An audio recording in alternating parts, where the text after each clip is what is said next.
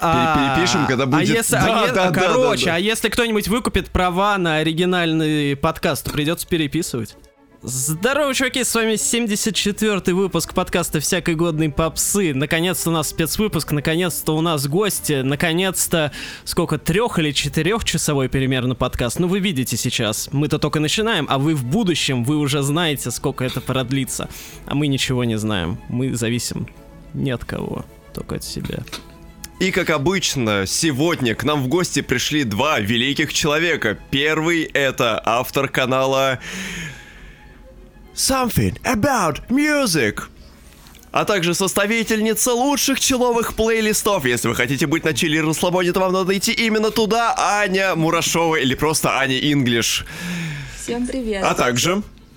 А также в четвертом углу ринга, кстати, редкий случай, да, когда матч э, бокса проходит сразу с четырьмя бойцами. Потому что в боксе обычно двое дерутся. А у нас рестлинг, У видимо. нас рестлинг, да. Наконец-то, без правил. Итак, а, постоянный участник наших боев без правил Денис Трубецкой, автор телеграм-канала Тейлор Лавата. Эй, всем привет! Я ждал чего-то услышать про сырного инферно, но не дождался.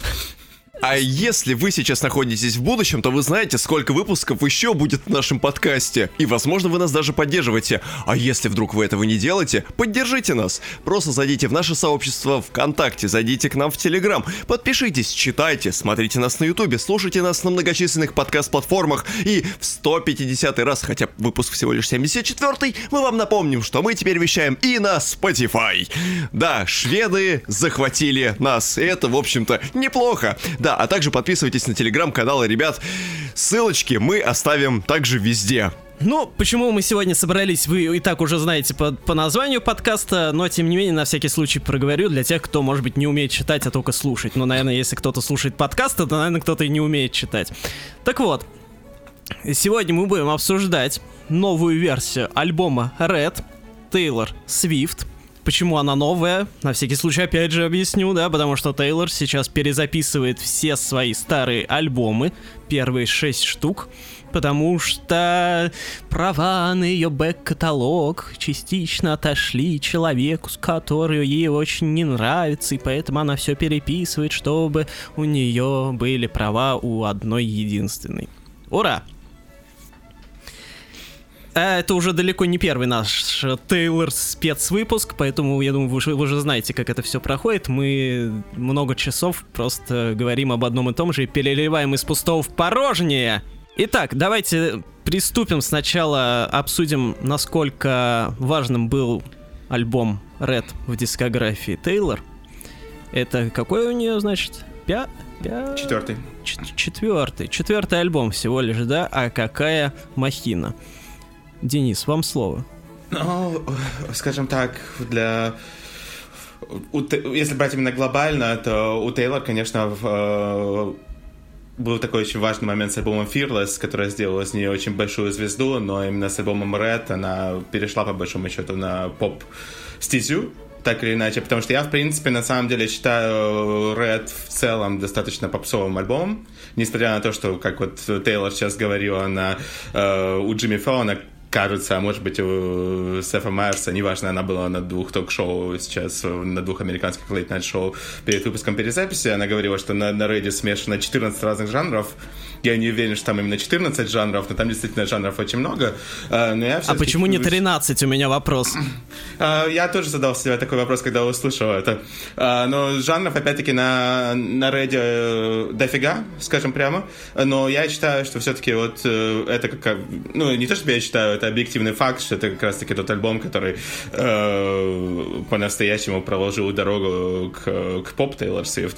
И для меня лично, честно говоря, это не просто самый важный альбом Тейлор Свифт, но и один из самых личных альбомов в принципе, э, потому что я пришел к альбому Red в в 2018 году, когда, в принципе, начал, в начале 2018 года, когда на фоне альбома Reputation заинтересовался с э, госпожой Swift, э, и для меня э, Red, скажем так, Red в приличной степени э, помог преодолеть там разные сложные жизненные ситуации, которые у меня были на тот момент. И, и в этом году, честно говоря, я сейчас рассказываю вещи, которые совершенно никому не интересно слушать, но тем не менее. Э, и по большому счету в какой-то степени э, продвигаю новую искренность, скажем так, в этот подкаст. Э, но в этом году, честно говоря, у меня была такая довольно странная ситуация где-то между, между мартом и июнем. И мне кажется, что ни, ни одна песня так не, так не характеризует эту ситуацию, как непосредственно title track с, с Red, то есть сама песня Red, потому что вот когда, не знаю, есть какие-то моменты, которые у тебя прямо едва ли не самые лучшие в жизни, но тем не менее этот, в, этом, в этот отрезок ты чувствуешь себя хуже, хуже всего и хуже, чем когда-либо. Мне кажется, что вот э, как, как песня Red, ничто это так хорошо э, не олицетворяло, с одной стороны, а с другой стороны, не знаю, весь этот альбом для меня лично, тоже продолжая и заканчивая всю эту историю с новой искренностью в подкасте, для меня, честно говоря, этот альбом очень сильно ассоциируется с какими-то такими очень странными, токсичными отношениями, которые у меня в жизни были тогда, когда я был в том возрасте, в котором Тейлор Свифт писала этот альбом, поэтому тут есть сразу несколько, несколько моментов, которые для меня прям настолько, настолько сыграли большую роль. То есть это и, не знаю, э, с музыкальной точки зрения, с точки зрения санкрайтинга очень, очень интересная работа, но и вот э, те тексты, которые, как мы знаем, Антон Юрьевич ненавидит, они тоже играют для меня невероятно большую роль. Фу, тексты. А, окей, три любимых песни с альбома. А, а, тяжелейший вопрос. Э, естественно, особняком стоит All Too Well, это очень, очень, очень банальный выбор. Э, но я бы отметил среди двух других достаточно неожиданные выборы. Э, вернее, один, мне кажется, мы все знаем. Здесь это, естественно, Starlight, величайшая песня, на которую я всегда, всегда, всегда говорил об этом. Я хотел бы на нее услышать какой-нибудь EDM ремикс такой, потому что это такой прекрасный танцевальный поп. А с другой стороны, блин, все-таки я огромнейший поклонник песни The Last Time с Gary Lightbody из Snow Patrol. Э, песня, по-моему, начинается с того же аккорда, с которого начинается Exile, потом уже на фольклоре в какой-то степени предвестница, э, одна, один из предвестников того, что будет именно в эпоху фольклора Эвермора. Но я хотел бы еще в этом плане отметить Sad Beautiful Tragic, но все-таки для меня, не знаю, Starlight и, и, uh, и The Last Time они немножко, немножко выше стоят. Хотя синглы, конечно, тоже прекрасные. И State of Grace великая песня, но это мы все сейчас еще обсуждаем сколько угодно. А, я в целом согласен вот с вашей мыслью о, о месте Реда а, в творчестве Тейлор, в том смысле, что здесь именно она наконец-то полноценно оторвалась от кантри, хотя, насколько я помню, в 2012 году ее все еще классифицировали как кантри, ну, если где-то нужно было классифицировать альбомы. Потому что это, собственно, первый альбом, где она сотрудничала с Максом Мартином, с Шелбеком тоже, да? Да, да. да.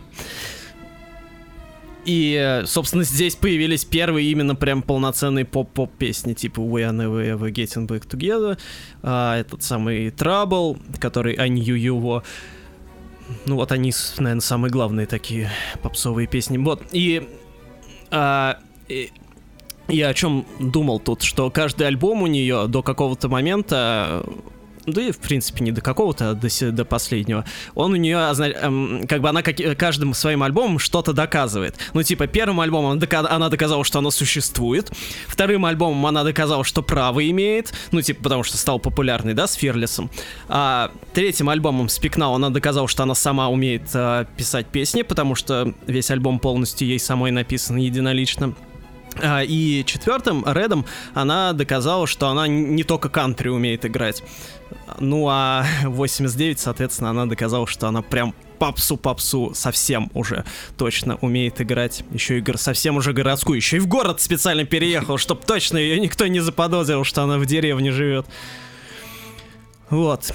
Ань, вы как наш главный вообще почетный гость а, подкаста, потому что никто чаще, чем вы, не появляется в качестве гостя в нашем подкасте. Вы уже какой 60-й примерно раз а, у нас в гостях. Вот, давайте, помните ли вы тот момент, когда вы первый раз услышали Red и что вы почувствовали? О, эм, я точно помню, что Скорее всего, не могу назвать точный момент. Скорее всего, я сначала заинтересовалась синглами, э, которые стали популярны, вот эти I knew, I knew You Were Trouble и We Are Never Getting вы поняли, да? Э, вот этими, э, именно этими песнями я заинтересовалась, а потом э, как-то решила копнуть, кто это вообще такая. То есть до этого я вообще, мне кажется, я не подозревала ее существование, в принципе, как и, наверное, поп-вселенная таких каких-то масштабных звезд, потому что она все равно варилась больше в кантри, какой-то вот этой своей в кантри-жанре. Вот, и вот с этими синглами она перемахнула как раз, что да, действительно, в какую-то поп-вселенную. Вот, и да, и после этого я послушала э, альбом. Эм, продолжая, кстати говоря, эм, метафору эм, Дениса по поводу того, что Ред отображает какие-то самые лучшие чувства и самые яркие э, в какой-то не самый приятный момент. Ну, в общем, вот какое-то такое не знаю, не то чтобы соедини... соединение несоединимого, но в общем, очень хорошо и очень плохо одновременно. Мне кажется, что это идеальное описание э, к альбому, потому что, в принципе, она в этот момент, как она недавно как раз говорила, что э, плакала в гримерках там и где-то на бэкстейдже, пока э, альбом завоевывал там и чарты, и был огромнейший тур, и был огромнейший коммерческий успех.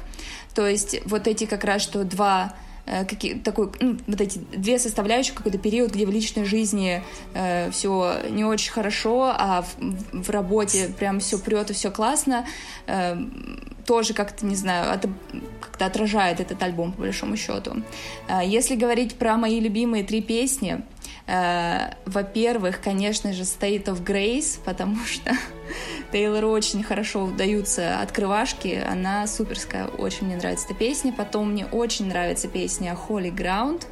Эм, и, наверное, наверное, даже что-то из синглов, не знаю. Возможно, не знаю, I knew you were trouble. Но еще, еще не могу не отметить прекрасную песню, нежнейшую песню Ронан, которая мне очень нравится, которая, как мне кажется, очень недооценена. Вот. Да, классный софт-рок на самом деле. Классная софт-рок баллада, по большому счету. А сейчас небольшая рекламная пауза. Эй, музыкант, ты нас слушаешь? Следующие минуты будут специально для тебя. Слушай, вот сталкивался ты с такой ситуацией. Сидишь себе, пишешь музыку, ок, да?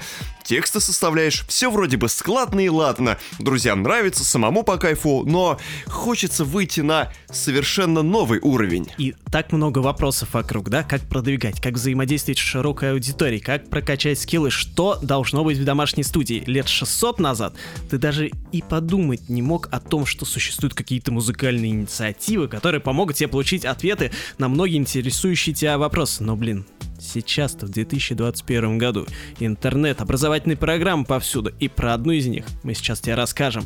Levi's Music Project, а? Этот проект существует у нас в стране с 2019 года и скоро стартует третий сезон. Чем будет полезен тебе этот проект? Да тем, что поможет разобраться в работе музыкальной индустрии. И делать ты это будешь, естественно, не один. Во всем тебя поддержат профессиональные музыканты, которые будут вести лекции, а потом помогут тебе закрепить знания путем выполнения челленджей. Интересно будет всем, и тем, кто только начинает, и тем, кто вроде бы как разобрался, но хочет знать больше. И неважно, где ты находишься, на Луне, в Саратове или в акватории Атлантического океана на огромном боевом карасе верхом. Часовой пояс также не имеет никакого значения. Все лекции ты сможешь найти и послушать в любой момент времени. И, по сути, кроме гаджета под рукой и желания усердно трудиться, тебе ничего и не нужно. Первый блок будет называться Behind the Stage, за сценой, и пройдет он под руководством не абы кого, а самой монеточки. В нем будет рассказано про вдохновение и творческие подходы к написанию музыки. Челлендж блока — написать песню по заданию певицы. Пройдет он с 15 по 29 ноября. Вторым блоком под вывеской Studio Station будет рулить группа Крем Сода. Блок поможет ответить на вопрос, как добиться отличного звучания у себя дома. Ну а если тебе важно прокачаться в продвижении и менеджменте, то тебе обязательно стоит посетить третий блок. Industry 101, Индустрия 101. Рулевой блока товарищ обладает. Третий акт стартует после новогодних каникул. Лекции, челленджи, знания — это только одна сторона вопроса. В этом году программа примечательна тем, что преподаватели и музыканты проекта отбирают 10 лучших треков каждого блока. Эти 10 счастливчиков смогут пообщаться с ментором блока через Discord и сразу же получат необходимую обратную связь, а также запасутся необходимыми советами. Круто? Не то слово. А что еще круто, так это то, что вся эта прелесть будет совершенно бесплатно. И да, кстати, напомним, что весь набор материалов, лекций и домашних заданий будет доступен 24 на 7. И что же вам нужно сделать, чтобы поучаствовать в данном проекте? Все просто просто подпишитесь на сообщество Levi's Music Project ВКонтакте. Ссылку мы оставим в описании и будем следить за всем, что будет происходить внутри проекта. Знание — сила. Александр, ваш выход. Спасибо. А, с альбомом Red у меня случилось как? Эм, так как Всем известно, что я э, дискографию Тейлор Свифт начал осваивать все-таки с более классических, конвенциональных и традиционных для нее вещей. Это с 1989 уже. А, потом увлекаясь Reputation. И потом, э, воспитывая в себе и проходя вот этот вот период, когда тебе нужно ознакомиться со, со всей дискографией, а, я, ну, начал от самого начала, плавно подошел к Реду, и у меня уже было, ну не то чтобы предубеждение, но у меня была четко сформулированная мысль, которую я, по-моему, то ли схватил в каком-то музыкальном издании, то ли где-то еще, что вот этот альбом является переломным. И поэтому с этой мыслью в голове я его как бы и слушал, по большому счету. С точки зрения продакшена и звука, это действительно тот самый переходный момент между, между, между уже э, разрывающий все вокруг себя попсой 1989 э, и ее э, кантри прошлым. То есть вот тут был пойман некоторый идеальный баланс, и я просто слушал и понимал, что да, это уже не то, но еще не это. Я болтался где-то вот здесь. Гораздо мне более интереснее этот альбом было слушать именно как альбом историй все-таки это одна огромная история. И тут я вынужден снова присоединиться к клубу разбитых сердец имени Антона Юрьевича Вагина, вот, и сказать, что да, я тоже, как и все спикеры, которые говорили до, тоже примерял на себя все истории, все вот эти рассказы и каждую песню, которая была в этом альбоме. И действительно, вокруг тебя может происходить полная чертовщина. Может биться посуда, ты можешь выяснять сутками отношения. Но все равно там на протяжении какого-то времени, пока ты находишься в каких-либо тяжелых отношениях, все равно, помимо опыта, который ты получишь, всегда вот во всем этом есть нечто хорошее, и ты все равно со временем вот это самое хорошее оставляешь в себе, а все плохое, особенно если это были первые отношения, все это как-то быстро выветривается и остается где-то за.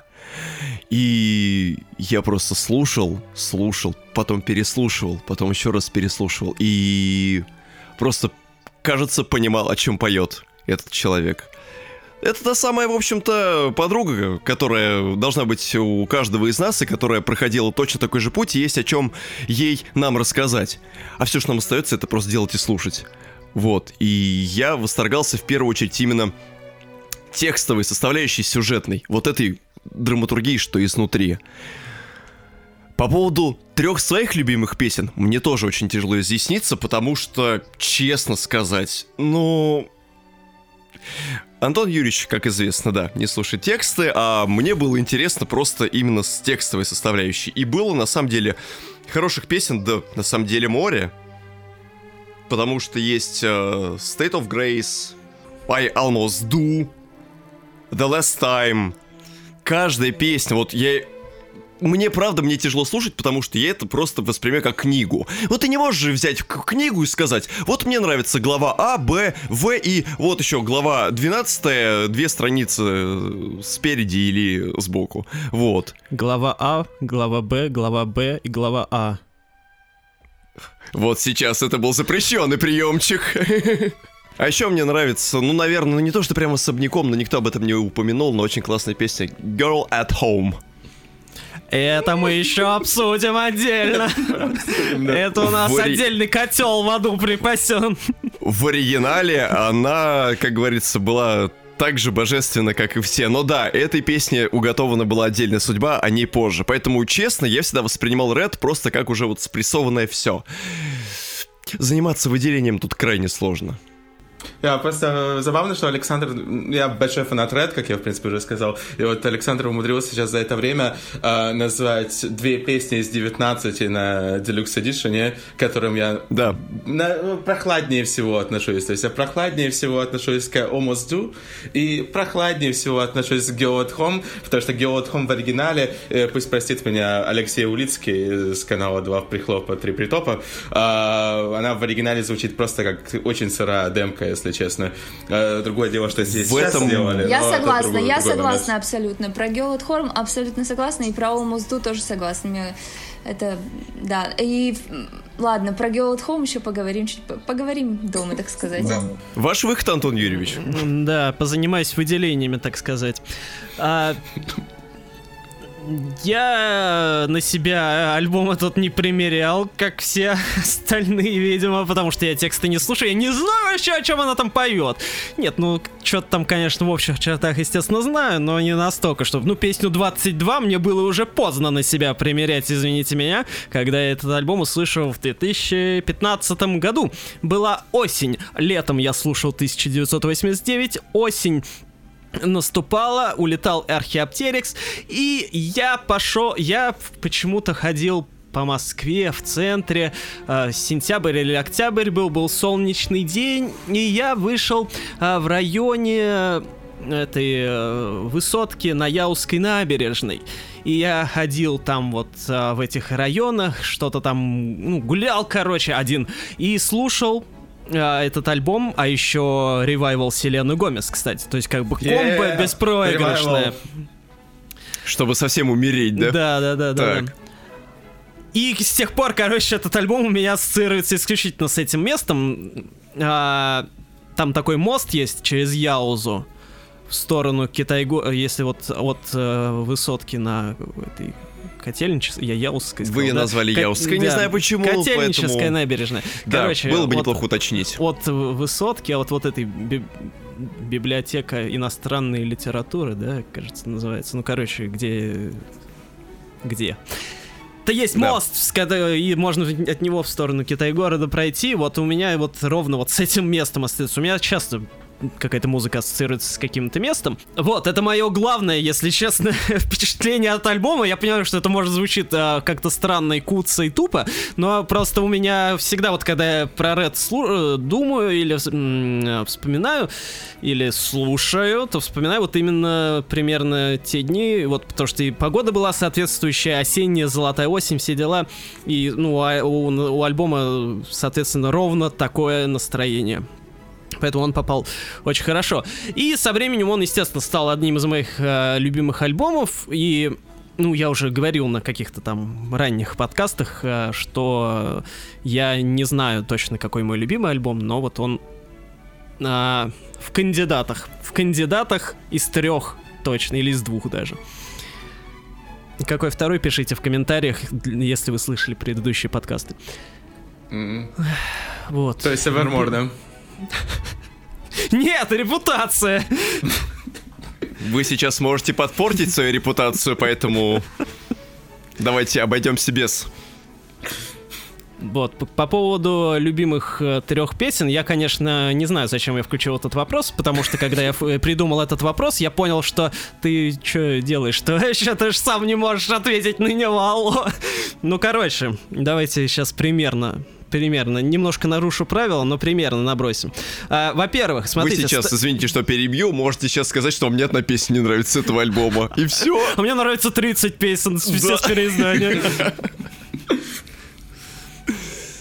В общем, а, первые две песни State of Grace и Red, они, если честно, у меня идут как одна. Потому что, ну, они настолько хорошо между собой сочетаются, и, ну, и темп у них похожий, и они по настроению очень похожи. Поэтому, если честно, они, это для меня как такая одна большая двухчастная структура, поэтому я нарушу правила и включу ее как первую песню, которая мне нравится. Второе. Stay, stay, stay например, да? А? Я бы сказал Holy Ground. Я бы, может, сказал Holy Ground, но поскольку Аня уже отметил, то не будем повторяться. Просто, как бы они мне, наверное, примерно одинаково нравятся, но уж... И третий. Угадайте, что? All Too Well, что ли? Естественно, нет, потому что одна из главных песен дискографии Тейлор Свифт Starlight. Say, oh, Вы, конечно, звезда-монстр, так. Ну, в общем, Старлайту я уже миллион раз признавался в любви, лишний раз не буду, ну, повторюсь просто, что это одна из лучших песен Тейлор по всем примерно параметрам, по аранжировкам, по, ну, по тексту я не знаю, потому что хрен знает, что там, а, по музыке, ну, это идеал. Ну и, по-моему, это ж неофициальный или официальный гимн телеграм-канала всякого года. Ну, как сказать, права мы на него все еще не выкупили, поэтому, наверное, неофициальный. Ну, мы можем сейчас договориться на первую версию, разве что. Мы можем написать Скотту Барчете и сказать, продай нам первую версию. Кстати, хорошая идея. И делаем ее Но... гимном. Но, Антон Юрьевич, вы когда-то говорили, что вы сами хотели сделать ремикс на Starlight, я представляю. Да, вот у меня была а, вот в 15-16 году мысль. Я просто представляю... Возьмите, перезапишите типа... альбом целиком. Идея тоже, да, со Скоттом Барчетой. Просто, Антон Юрьевич, представляете, вот uh, Taylor Swift Starlight, в скобочках Taylor's version, а потом Кобыла's version. Да, зашибись. Ну, правда, за вот эти 6 или 5 лет я так и не узнал, как делать ремиксы. Даже примерно. Поэтому задача остается сложной. У нас Надо были интервью с диджеями, вы спрашивали, что вам делать, зачем, кто слушает ремиксы? И тут Антон Юрьевич, вроде бы уже наблатыкавшись с этими людьми, говорит, да я, говорит, не знаю, как ваши эти ремиксы делать. Просто обожает. Я все еще не знаю, зачем их слушают. вас это не смущало, по-моему. С рэпом? Так я не делал там ремиксы. А рэп-кал? Начнем с этого. Да. Сложно не согласиться, но не важно. Ладно, закончили мы с нашими признаниями в любви, с историей альбома и все всем таким, поэтому давайте уже обсудим переиздание, перезапись. Перезапись. Перезапись, да, конечно же. В общем, перезапись вышла пока самый масштабный из двух. Возможно. ну да, из Fearless и э, Red, пока Red у нас лидирует, потому что в Fearless сколько там было? Ну, типа около 20, да, по-моему, песен. 27, по-моему. 26, ну, вот. кажется, в итоге получилось. Кажется. Не уверен. Ну вот, ну, соответственно, Red, он, поскольку изначально, по-моему, был больше, то и, соответственно, бонусов новых тут больше. Да, для тех, кто не знает, опять же, если вы вдруг дослушали до этого момента, то на каждом переиздании Тейлор э, берет и не только перезаписывает старые песни, которые уже были на старой версии, а еще добавляет новые песни, которых э, не было раньше, которые были когда-то демками, которые так и не увидели свет, но вот она их вытаскивает из подвала. Но сначала о новых версиях старых песен. Аня, ваше впечатление? Есть некоторые проблемки с перезаписью, честно говоря. А, кстати, вот вы же не, вы, вы, вас же не было на подкасте про перезапись Fearless. Можете сначала сказать, как вы отнеслись к перезаписи Fearless, ну, в целом, без, Абсолютно без Абсолютно нормально. По мне, чем, чем ближе к оригиналу, тем лучше. Вот. И изменения какие-то обычно не особо... Ну, не то чтобы не, не особо идут на пользу. Эм, я не знаю, если в них...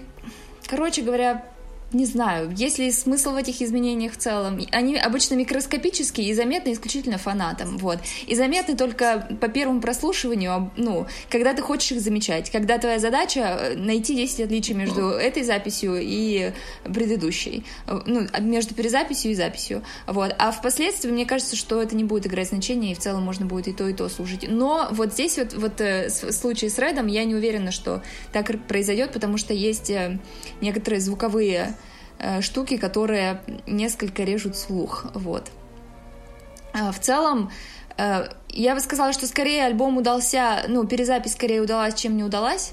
Э, но вот есть, для меня, честно, есть несколько crucial moments, так сказать, как мы говорим на, у нас в России. На английском. Да. Э, которые меняют некоторые вещи довольно серьезно. Вот. Поэтому в целом вот я сегодня в настроении немножко по Мандете. Надеюсь, вы в настроении послушать. Отлично. Отлично. Мандим. Вообще наш подкаст и создавался для того, чтобы было с кем помандеть.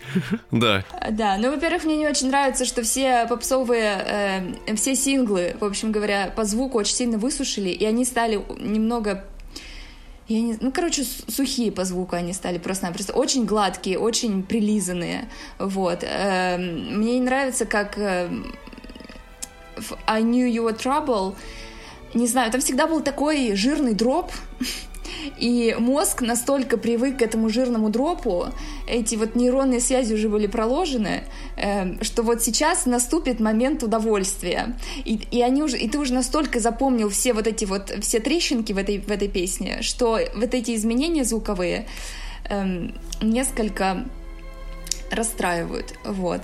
Э, потом мне, мне не нравится, естественно, э, We э, в песне We Are Never Getting Back Together, где там бейки очень сильно выведены как-то вперед сейчас, и они какие-то, не знаю, просто поросячьи стали, честно говоря. Немножечко, вот, немножечко михихи, ухуху, честно, вот.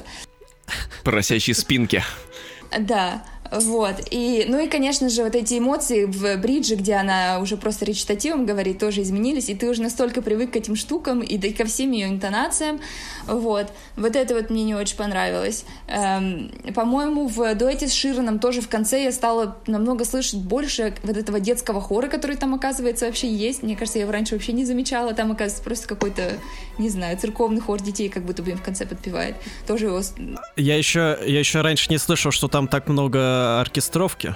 Что-то она куда-то тоже вылезла. Я, я, я, я решил сразу же переслушать старую версию, и я офигел, когда я там услышал вообще. Да, ну то есть вот какие-то вещи действительно при, при, при прислушивании я тоже стала больше замечать, может быть, их тоже сделали какими-то более выпуклыми, не знаю. Вот. Эм, ну и в целом, само собой, э, у нее поменялся голос со временем. Этого, ну, тут с этим ничего не поделаешь. И во времена Ред он и был, ну, само собой, моложе, и он был, в нем была какая-то не знаю. В общем, чувствовалась какая-то вот эта вот нотка обиды какой-то, не знаю, зависти. Ну, в общем, он какой-то такой был вот очень выделяющийся. Сейчас она немножечко стала петь по-другому, как мне кажется, у нее чуть больше какого-то не знаю, субтоны стала выходить, она чуть больше как-то с придыханием поет, то есть и сам голос чуть-чуть более такой, как с какой-то патиной, в общем, как будто с каким-то не знаю, налетом, что ли, в общем, не такой яркий, вот, и это тоже, ну, слышится в некоторых моментах,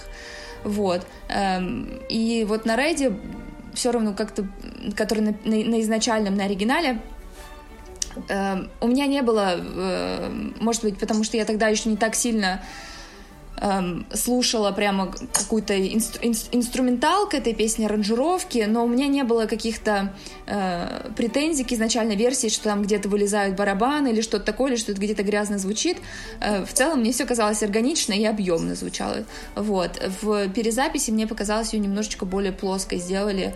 Э, да, более современный по звуку, ну, я не знаю. С другой стороны, опять же говорю, что это только первое прослушивание, когда ты хочешь замечать, и как бы твоя задача понять, чем же отличается перезапись от э, оригинала. А впоследствии, может быть, это все сгладится и все будет. Вот.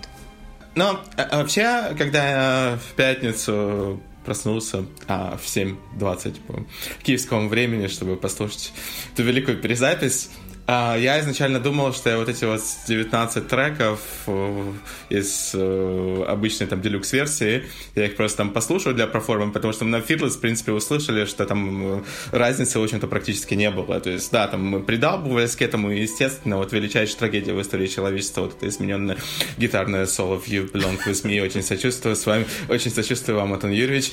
А, но, а, но я думал, что я сейчас, сейчас я все это прогоню и буду уже внимательно слушать подвальные треки и буду это внимательно э, анализировать. И, я не знаю, я включаю State of Grace, великая песня на самом деле. А, э, я просто слышу, что это звучит иначе, и в State of Grace, кстати говоря, однозначно лучше, там, однозначно лучше инструментал, однозначно лучше звучат гитары и так далее. И я сразу думаю, а, что это вообще такое? Это что, мне сейчас прислушиваться ко всему здесь? Это что, мне сейчас все это всерьез анализировать и так далее? Ну, Хотел отдохнуть, говоря, а пришлось работать. А, ну да. А, и на самом деле я э, чтобы так более, более-менее коротко сформулировать, я, конечно, в итоге все-таки считаю, что перезапись лучше, чем оригинал в целом, потому что все-таки я действительно, вот тут согласен с вами, Антон Юрьевич, хотя я знаю, что вы не согласны с моим месседжем здесь, э, все-таки э, эта возможность услышать в песнях, которые ты слышал триллион раз, много деталей, которые там на самом деле были, но которых ты никогда не замечал, это то, что меня все-таки поразило, потому что, не знаю, включая I Need the Trouble, я внезапно слышу вот эту вот очень четкую, э, четкую бочку в ударных, которая прямо звучит э, абсолютно on point и, и звучит очень классно.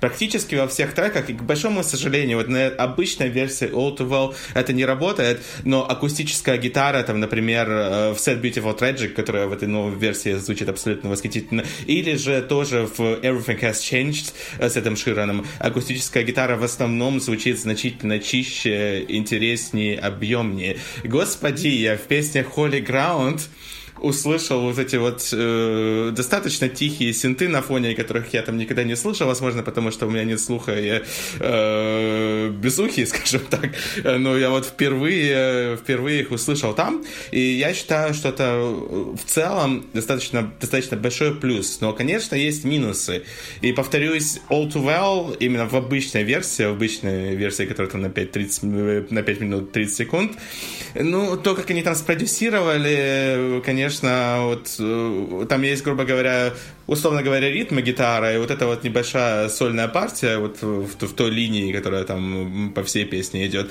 И, и оригинал там, конечно, значительно, значительно лучше, и значительно вот эта условная соло-гитара, э, скажем так, заметнее звучит. Э, про We Are Never Ever Getting Back Together не могу не согласиться с Саней, и по речитативу вот этому, и по UV, тут, конечно, заметно достаточно серьезное, серьезное отличие.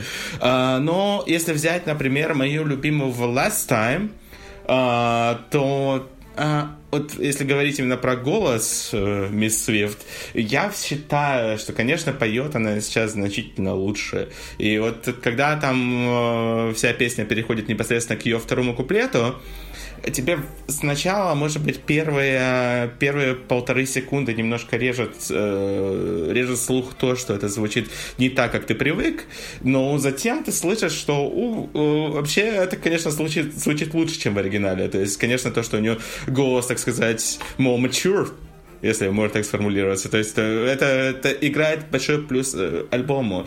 И в принципе, если все вот это в целом подытожить, именно с моей перспективы, э, я считаю, что вот если есть человек, который никогда не слышал оригинальный Red, и сейчас хочет познакомиться с этим шедевром современной мировой музыки э, в 2021-2022 году, ему, конечно, наверное, стоило бы начинать э, с перезаписи. Но я не могу отрицать, что определенные эмоциональные моменты здесь утеряны, потому что, как я вот часто это пишу, говорю, а, Red — это хрестоматийный программный альбом 21-22-летней девочки о вот этом ее большом heartbreak е.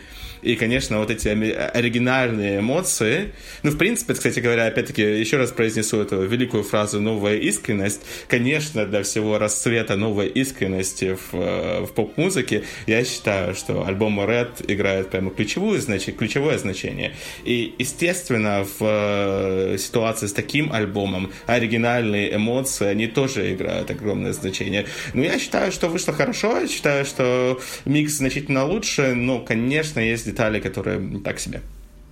Я еще хотела тоже согласиться с Денисом, ну, в принципе, подытожить вот немножечко и свои слова, которые я сказала, что э, вот эти детали, они играют какую-то важную роль, когда ты слушаешь именно синглы, которые ты очень много раз слышал, и которые именно такие более попсовые. Вот там микс, да, немножечко страдает. Но действительно должна согласиться, что все какие-то более мелодичные э, песни, которые может быть, были на втором плане в оригинальной версии, э, они намного лучше звучат действительно в перезаписи. Вот все какие-то баллады, какие-то вот и ее голос тоже к, к ним сейчас больше подходит. Та же самая uh, The Last Time, они как-то ее более, не знаю, мягко как-то поют, и даже и Гэри Лайтбоди тоже как-то ее, ну, да. помягче поет, в общем, как-то более в такой интимной обстановке. В общем, как бы вот таким uh, как, медленным песням, каким-то медлякам это пошло действительно на пользу, и они мне больше как-то для меня раскрылись эм, в новой версии, в перезаписи, а синглы слегка пострадали, вот. Я тут, наверное, еще просто коротко хотел бы заметить, что э, подчеркнуть ту мысль, которую я пытался вначале передать, то, что если, если так закрыть на все глаза и просто там не сильно подираться, то две версии Fearless — абсолютно взаимозаменяемые по, по своей сути. Здесь немножко другая картина. Естественно, все это, все это жуткие детали и так далее и тому подобное, но все-таки это не совсем одно и то же. Мне кажется, это довольно важно. В хорошую это сторону или в плохую. Антон Юрьевич даже немножечко загрустил во время долгого обсуждения Я погрузился в атмосферу, понимаете? Пошел в очередной раз ходить около высотки на Котельнической набережной. Собственно, включив эту пластинку, я столкнулся с тем, что я сразу же почувствовал, что звук кристальный. И мне это скорее не понравилось. Потому что у первоначальной версии все-таки была вот эта вот грязь, шероховатость и искренность некоторой подачи. И в голосе и в том, как разведены инструменты. То есть ты слышишь, что это совершенно разные уровни. Беря в расчет именно свое восприятие оригинальной пластинки, я про себя э, провел такую параллель, что э, в оригинальном Реде Тейлор рисует картины, а в перезаписи она рассматривает репродукции, которые прогнали через нейросеть. Вот она смотрит и просто рассказывает. Вот во всем этом теряется какой-то нерв, теряется какая-то подлинная эмоция. Здесь я немножечко обломался, честно. По тому, как разведены инструменты, некоторые и э, отдельные из них стали слышно более четко. В этом, конечно, круто, можно цепляться за детальки, слушать, расслушивать, но это опять-таки чисто фанатский загон. И все было бы хорошо, я мог бы также спокойно смотреть э, на то, как Тейлор ну, перепевает уже ставшие там любимыми когда-то песни, до тех пор, пока я не наткнулся на замечательную вещь одно из моих любимых. Я вообще это, обладатель непопулярных мнений, песня Girl at Home, она вообще никому не нравится, хотя она сама по себе прекрасная, потому что в ней есть некоторый такой постпанк, я бы даже сказал. Она, она же, она же, она же, она же, она же, она же совершенно неопрятная такая вот, и в ней есть прелесть. Но когда я дошел до нее, у меня случился приступ. А, ну да, давайте поговорим об этой песне, наверное. Да, у меня почему-то возникло ощущение, что кому-то просто прописали курс анаболиков, просто обкололи эту песню, она стала просто огромной, массивной, звуковой агрессией, которая стала лупить города и сносить высотки на Котельнической набережной. А, в общем-то, в общем. мне, мне Girl at Home, если честно, всегда в целом, ну, нравилась. Я не считал ее какой-то самой лучшей песней, но... Спасибо за поддержку, хотя типа... бы кто-то, а то вот все остальные спикеры не особо любят ее, ну, хоть и вы. Не, ну, 50 на 50 пока, вроде бы. Ну да, кстати, 50 на 50. На мой взгляд, такая просто ок песня. Хорошая. Вот. А но, да, перезапись, конечно. То есть, э, в общем, чтобы понимали те, кто еще не слышал, э, большинство, точнее нет, все песни, кроме Girl at Home, они в целом звучат так же. Вот если как бы в целом да. говорить. Ну, та же аранжировка, грубо говоря. Да, но Girl at Home это единственное пока вообще, единственный случай, когда Тейлор решила полностью переделать э, старую аранжировку и подать песню по новой. Там аранжировку делала Эльвира, да, насколько я понимаю? Это вот это вот какая-то... Повелительница вампиров, да?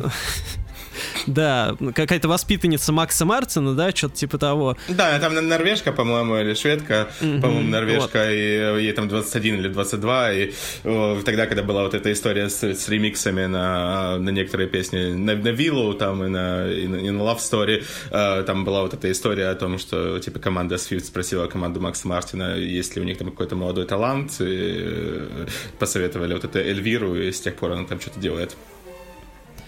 Да, то есть она не первый раз уже сотрудничает, но раньше как бы это было просто, ну, ремикс, да, типа mm-hmm. где-то там дополнительный, на основную версию альбома не входит, а тут... То есть вот э, Girl at Home это самое страшное, на мой взгляд, что могло случиться с перезаписями. То есть э, я лично, когда жду, ну, в смысле, когда происходит какая-то перезапись альбома, когда музыкант решает, что ему зачем-то нужно это сделать, я больше всего всегда боюсь, что вот будет какая-нибудь супер-мега новая интерпретация, как вот я раньше я ви- не понимал, как сделать эту песню, а вот теперь я вижу, у меня новое видение, но только ты уже другой совсем человек, спустя сколько лет, ну ладно, здесь-то еще хотя бы не так много прошло относительно, 9 лет. Хотя я думаю, что 9 лет назад она была другим совсем человеком, и типа вот я сейчас вам покажу, как надо делать. Просто про эпоху рэта еще в принципе, есть такая вот история, что там Свифт пару раз говорил о том, что там некоторые песни, скорее по желанию лейбла, были такие стилизованы под кантри, и, возможно, тут есть что-то что-то что-то вместе с этим, но не важно. В общем, в оригинале эта песня звучала как, ну, то, о чем уже говорили. Вот, есть некоторый переходный момент между кантри и попсой. Ну, как э, Антон Юрьевич обычно говорит в таких случаях, ок-песня. Традиционная для общей э, канвы звучания пластинки Red.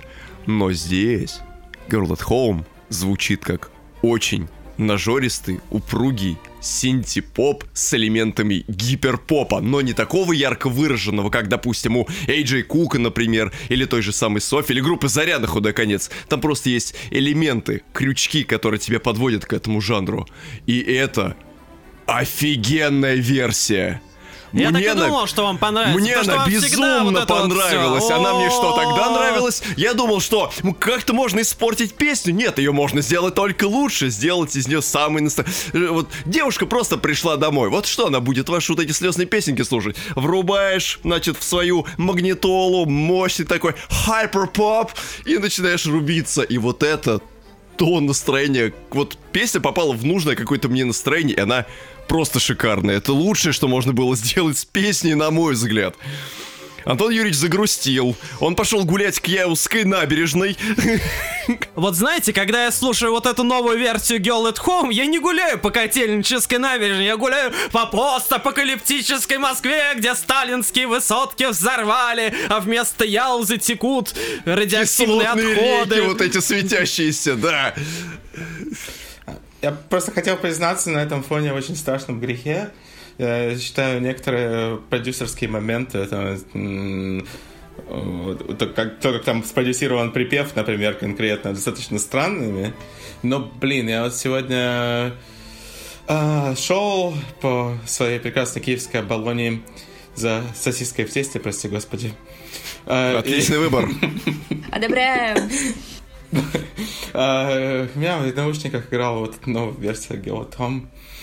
Э, хотя мы записываем это в субботу, а, то есть спустя день после, после релиза для слушателей. Я стал ловить себя на мысли, что мне в принципе нравится, боже. А, и особенно, да! И особенно...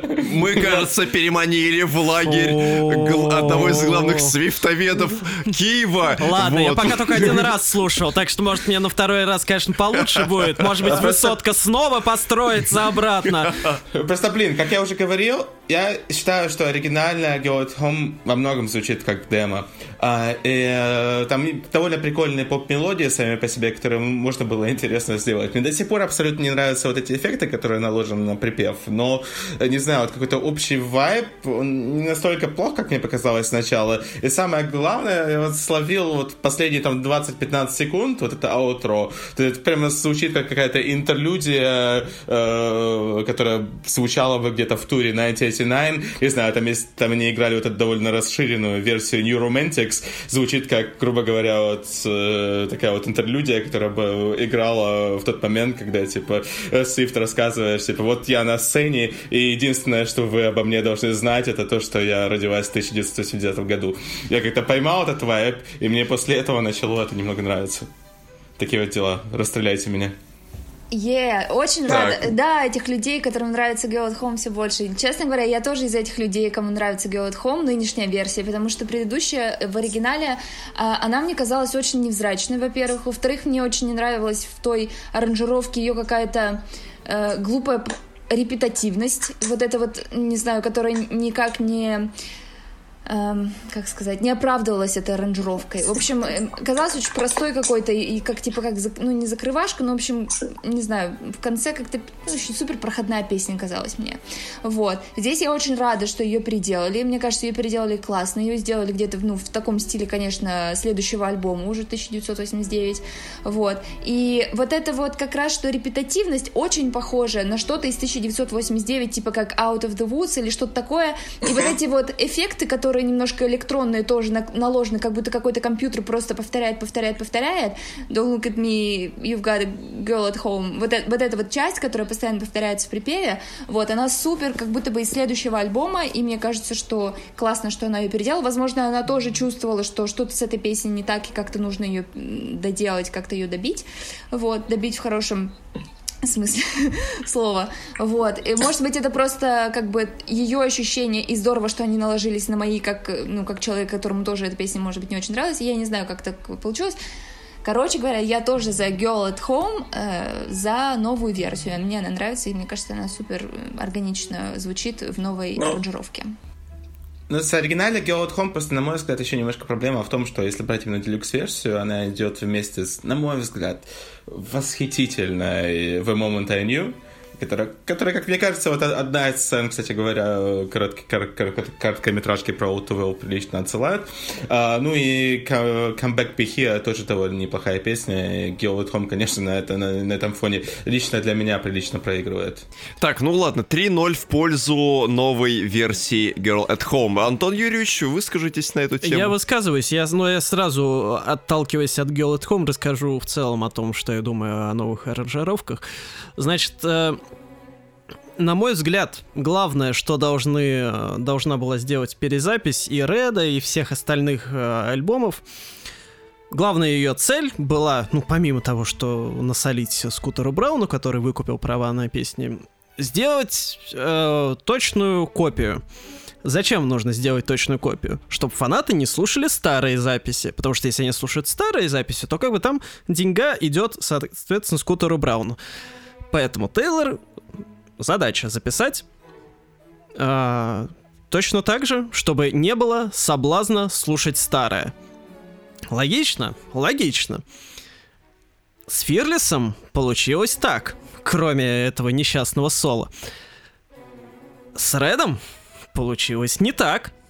Потому что, окей, ладно, хорошо, в большинстве песен аранжировки в целом такие же я выскажусь сразу про почти такие же аранжировки. Конечно, в деталях мне слушать было немножко тяжеловато, потому что, ну, Red я помню лучше, чем Fearless, и поэтому, конечно, в некоторых местах мне уши резало. Конкретно вот, да, про что Аня говорила, что в синглах, а что в Trouble, что в 22, что We Are Never Ever Getting Back Together, а, я там, для, на мой взгляд, не то, что аранжировки суши стали. То есть меня вот не это покоробило, хотя оно там тоже есть. Меня покоробило, что там ведущий барабан стал громче. Он что-то... Он жирный стал прям. Не то, что он, ну, не то, что он жирный стал, он просто его громче в миксе вывели. То есть да. раньше он там был где-то такой, ну, нормальный, просто жирненький, хлесткий, ок. Тут они его прям мне в ухо вдолбили. Зачем? Я в этом не просил. Они что, хотят сломать мои барабанные перепонки?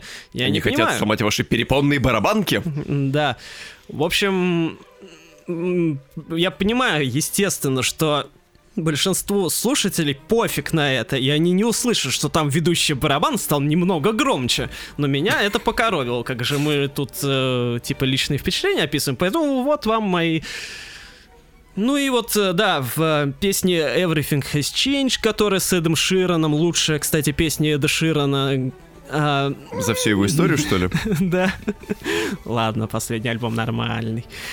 Вот. А, там что-то тоже, то есть там даже не то, что не только аранжировки изменились ближе к концу, не то что изменились, а это самое микс изменил, не то что не только микс изменился ближе к концу, что вылез и хор, и струнные вот эти вот партии, там еще и вокальные партии как-то не, они чуть-чуть, да. не знаю, то ли с интонации какие-то не те, то ли акценты какие-то что-то. В общем, я не услышал там вот, там есть после первого припева там сначала Ширен поет, а потом Тейлор. И там вот есть строчка, я не воспроизведу, где вот она про Butterflies что-то там поет. И вот просто мне всегда очень нравилось, как она там расставляет ну, Акценты. ри- ритм, акценты, Да. да. вот очень классно, вот именно в этом месте. Возможно, это лучшее, что есть в этой песне, потому что мне в песне, в принципе, не очень нравится. Воз- Возможно, из-за этого Хотя это лучшая песня, это Ну, вот напомним так вам вот такой человек. Вот. Как И- у вас уживаются эти две личности, я вообще не понимаю. Ну, последний альбом нормальный, ладно. Вот. А, и- Разрывное местами. Да. Ну, кстати, сегодня ехали в машине и слушали вот эту, одну из песен, которая у него там один из синглов, вторая или третья, что ли, которая такая прям попсовая. по- Да, да, да, вот это вот. Э, Нормально, нормально вкатывает. Да, да, да, да, да. Вот. В машине нормально. Это Вот. пока, возможно, моя любимая песня года, наверное. Честно говоря. Отправляем на... На песню на года. песню года, да. Вот, и да, вот это вот то, что уже Аня упоминала про речитатив, э, ну, в смысле, не про, ну, короче, про фразы, которые не поются, а говорятся там, да, типа в We are never getting back together. И в 22, кстати, хотя там не она э, говорит, а сторонняя дама, а, они уже звучат, конечно, не так, как будто, ну, то есть она вроде бы как актриса, ну, в смысле, песенная, да, но что-то она не смогла нормальные эмоции передать. И больше всего, что меня покоробило, это, конечно, концовка «Stay, stay, stay». Ну, во-первых, это одна из моих любимых песен, поэтому я там был особенно придирчив э, к деталям. Но Песня, для тех, кто не помнит, кончается фразой «This is so fun» или «It's so fun». Я здесь, честно, никогда не мог точно расслышать. Ну, короче, ей весело в конце. В оригинале это слышно. Когда я услышал вот эту фразу про то, как это весело в перезаписи, я просто орнул. Потому что она так грустно это сказала. Просто как будто ей палкой по спине ударили, и она... Вот это так весело! Нет, вы бы перезаписали сначала 30 песен, да, и все свои альбомы, и потом мы бы поговорили, как это весело. Понятное дело, там Ну уже вот, не, да, до, не будто до она- веселья уже. У вас есть хотя бы в одной из ваших песен строчка, в которой вам весело? А мне никогда не весело. Я когда песни записываю, вот между прочим, записывать песни это ни хрена не весело. Вот потом людям слушать весело, они типа танцуют, веселятся, да. А вы попробуйте миллион раз дубли сделать несколько дней подряд, и у вас ничего не получается. Веселья там нет вообще. По- э, Музыка для тех, кто себя ненавидит. Собственно говоря, рубрика «Где новый альбом группы Кобыла и Трупоглазые жабы?» Нигде! Вот Просто минутка вот Это этого весело, бомбежа. да. Нет, а что, не весело, что ли? Потом концерты, деньги, слава, женщины. Вот. Это ж все фан, фан. Да. Да. И чему вы сейчас удивляетесь?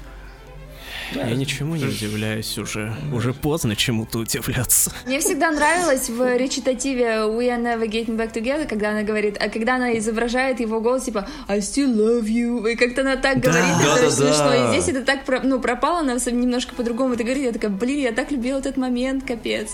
Да. Ну потому Да, что, это- блин, Это большая проблема, да. Да, потому что, ну вот, э, тоже уже подчеркивали, что это альбом записывался вот прям после того, как она рассталась с Джейком Джилленхолом. Да, мы не проговорили, на всякий случай, для тех, кто не знает, что альбом в значительной степени посвящен их отношениям с Джейком Джилленхолом. И у нее чувства к нему, ну, не остыли в том плане, что не, не любила она его тогда, да, ну, в смысле, что вот чувство от расставания, да, то есть она записывала это прям вот постфактум. Спустя 9 лет, естественно, ей насрать на Джейка Джилленхола, я думаю. Это то, о чем я и говорю. Она больше не рисует картины, она просто пересказывает их содержание.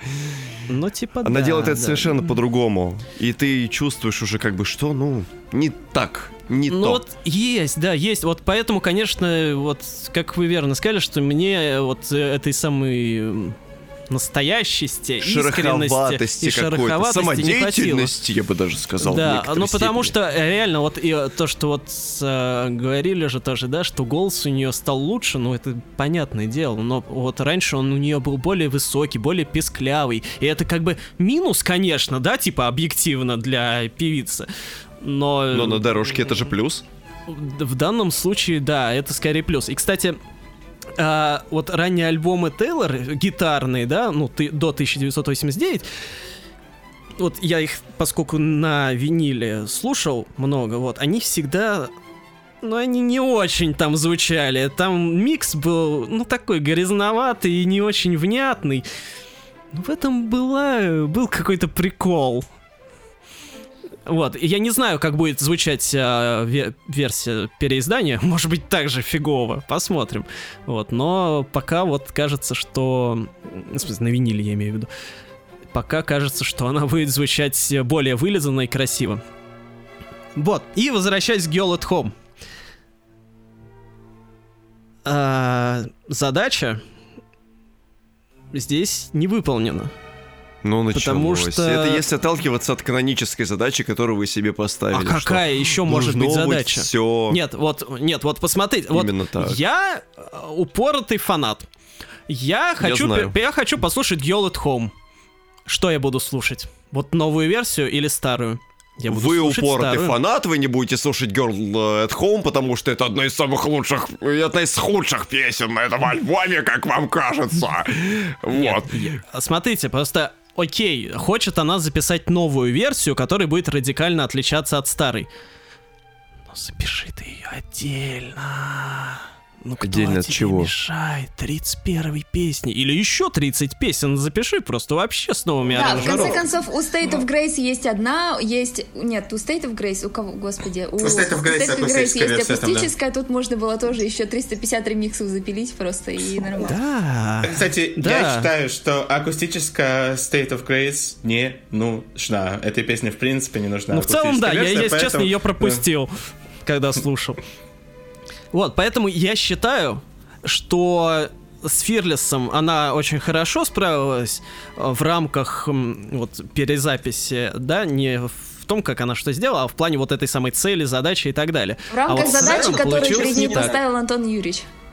Я ставлю задачи. Ну, если их, их не выполняет. Да. Она их не выполняет. Я ставлю плохую оценку, отправляю на пересдачу. Ага, и, и вот вы, как человек, который ждет от нее 30 ремиксов, ждите, сейчас будет а, Club Red и Red Moonlight Edition какой-нибудь. И вот попляшете тогда, посмотрим. И ремиксы сразу сами запишутся, которые вы обещали сделать 6 лет назад, но не смогли. Блин, я надеюсь, что она призовет вас под знамена. Вышлет А, вам да. мультитрек и скажет. Давай. Кстати, кстати, про Starlight я, собственно, не сказал. Конечно, люди, которые не ценят Starlight, могли не услышать, Это не люди. что там... Начнем с этого.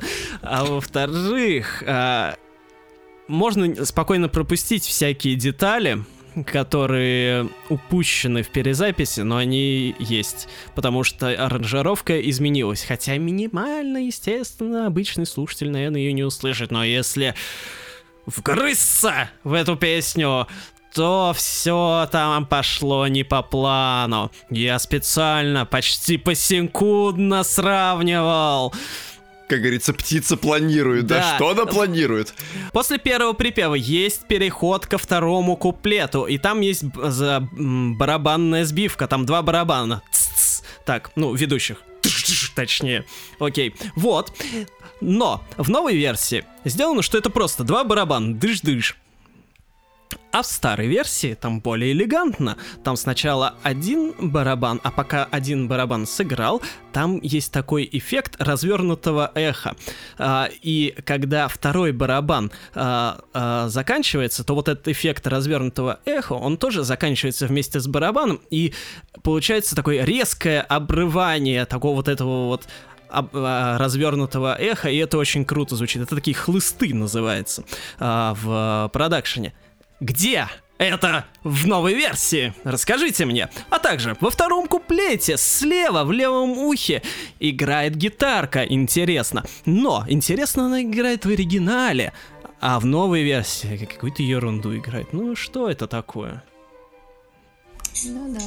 Вот как мне кажется, что как раз для, если мы говорим о ее функции как для фанатов, Фанаты, конечно, слушают э, песни очень детально, супер детально. И они замечают вот эти маленькие штуки, и мало того, что они их замечают, э, они их еще и любят очень. То есть вот, вот эти вот маленькие акценты во фразах, которые они холят или леют в своем сердечке, которых они ждут, допустим, и целая песня как бы, ну, не очень нравится, но ты вот ждешь как конкретного момента, где ты знаешь, что сейчас будет классно. И если тебе вот это классно в перезаписи обламывают, и ты такой, блин, здесь не те барабаны, блин, здесь не та гитарка, то это, конечно, ну, сокращает удовольствие от э, прослушивания, скажем так. Или, например, я вот там не слышала никогда этот детский хор, и как бы, честно говоря, не очень-то хотела его там слышать, а мне его взяли и показали. Вы я не такая, любите извините, детей? не Анна? очень хотелось вообще на самом деле. Было и без него неплохо. Вот. И я потом такая раз на старый, блин, он там тоже есть, но ему так не так, просто тебе в, ухи, в, в уши просто его не пихают. И ты такой, ну, да. Вот и мне кажется, что э, Тейлор со всей вот ее показной любовью к фанатам, но она же все время подчеркивает, что вы моя армия, ну, не цитирую, естественно, но что она вот все время же подчеркивает, что вот вы- только мы с вами против сейчас скутера Брауна ополчимся, докажем ему, и вы мои любимки самые главные. Тебя Ну, пострелять, да? Как бы и что? Что ты нам, любимкам, принесла-то? Спасибо, конечно. Но э, вот э, давайте я хотел вот вопрос всем задать. Я про Фирлис, по-моему, тоже это обсуждали. Вот э, кто как э, будет теперь слушать Red? Ну, пока, как вам кажется, старую версию или новую? Я сразу говорю, что я, наверное, во всех альбомах, скорее всего, буду слушать старую, просто потому что, ну, в голове э, у меня Синдром утенка. да, ну просто вот даже Фирлис, он звучит так же, да? Ну и, во-первых, там соло, это дурацкое, звучит все-таки не так. А во-вторых, э, просто когда я буду слушать новую версию, я буду думать, блин, я же слушаю не оригинал, а зачем мне слушать не оригинал? Я лучше пойду послушаю оригинал. Вот, и поэтому... ну, а Оригинальный подход. да, а в случае с Редом, ну тут э, вдвойне, потому что тут аранжировки изменились сильнее. Ваше мнение? Я буду слушать старую версию. Извините. Ну, я, я скорее новую на самом деле, потому что я люблю достаточно хороший звук, но с э, разными, скажем так, аспектами. Если я захочу пос- послушать обычную версию All Too Well, я вернусь к старой версии. Если я захочу послушать ага, Go At Home, я послушаю новую Голос версию. Хом в новой, да, согласна. Ну, То есть есть, есть аспекты, но в целом, наверное, все-таки новую буду слушать, если честно. Возможно, потому что она, скорее всего, будет в стриминговом сервисе первой выпадать по опыту. Я, наверное, буду слушать разные версии в зависимости от того, что я хочу испытать и почувствовать. Если я хочу грязи, я пойду слушать старую версию. То вы Если я послушаете хочу- песню «Ария и грязь», да? Да, да, да, да, да. Если я хочу послушать более э, обстоятельную, кристаллизованную версию и, конечно же, гиперпоп, то я буду целиком и полностью за новую версию. Поэтому я буду и то, и то слушать. Я нахожусь на обеих чашах весов. В весов. Вот. Ну, в общем, мы разобрались с перезаписью. Давайте приступать э, к следующей части, а именно к новым песням. На альбоме у нас появилось аж 6 новых песен. И это я не беру в расчет а, песни Better Man и Babe, которые а, она изначально отдала одну Little Big Town группе, а вторую... Кому она отдала? Sugarland. Да. Ага. Вот. В общем, эти ребята выпускали песни Тейлор. Они относительно недавно их, кстати, выпускали, да? Когда там, пару лет назад? 16-18. Причем ну, песня Шуг... 16 был пе... пару лет назад. Да, причем песня Sugarland формально фит с Тейлор Свифт. Там, ну, кстати, фиты, да, да, да. Фиты уровня No Body, No Crime. Да, вот, то есть, э, и там еще Ronan, да, переписан, то есть еще переписаны всякие вот эти вот дополнительные песни, которые, типа, куда-то входили, куда-то не входили, бонусы трали-вали. Но э, песен, которые мы не слышали вообще ни разу до этого, и о существовании э, которых даже не подозревали, их э, 6 штук. Давайте сразу уж скажу-то, какие, на мой взгляд, самые хорошие. Я выделяю среди них три то есть ровно половину. Message in a Bottle, Forever Winter и The Very First Night. А, выделяю я их а, в первую очередь, наверное, потому что они из а, всех новых песен наиболее попсовые, наиболее подвижные, наиболее танцевальные, наиболее светлые. И как я уже в своей рецензии в телеге писал, кстати, подписывайтесь, а, они мне почему-то напомнили Эру Speak Now. Я хрен знает почему, но тут уж чувств, с чувствами ничего не поделаешь. То есть они вот такие... А Ред, он же весь такой массивный, он весь такой вот эмоциональный, проникновенный, да, такой вот серьезный, такой вот взрослая работа. В целом, кроме отдельных песен. А вот эти, они такие немножко простецкие по сравнению, там, Soul to Well какой-нибудь, да, или State of Grace, или Red песни.